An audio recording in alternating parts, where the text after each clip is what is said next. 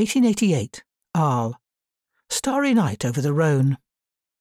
Van Gogh's fascination with the night sky and stars was never more evident than in the three paintings he made in September 1888 Starry Night over the Rhone, Café Terrace at Night, and Portrait of Eugène Boch. Brightly lit houses illuminating stars and light reflections on the water combined to create a mystical atmosphere. In a letter to his sister Wil, Van Gogh wrote, At present I absolutely want to paint a starry sky.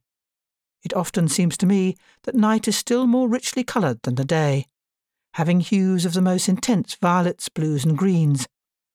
If only you pay attention to it, you will see that certain stars are lemon yellow, others pink, or a green blue forget me not brilliance. And without my expatiating on this theme, it is obvious that putting little white dots on the blue black is not enough to paint a starry sky.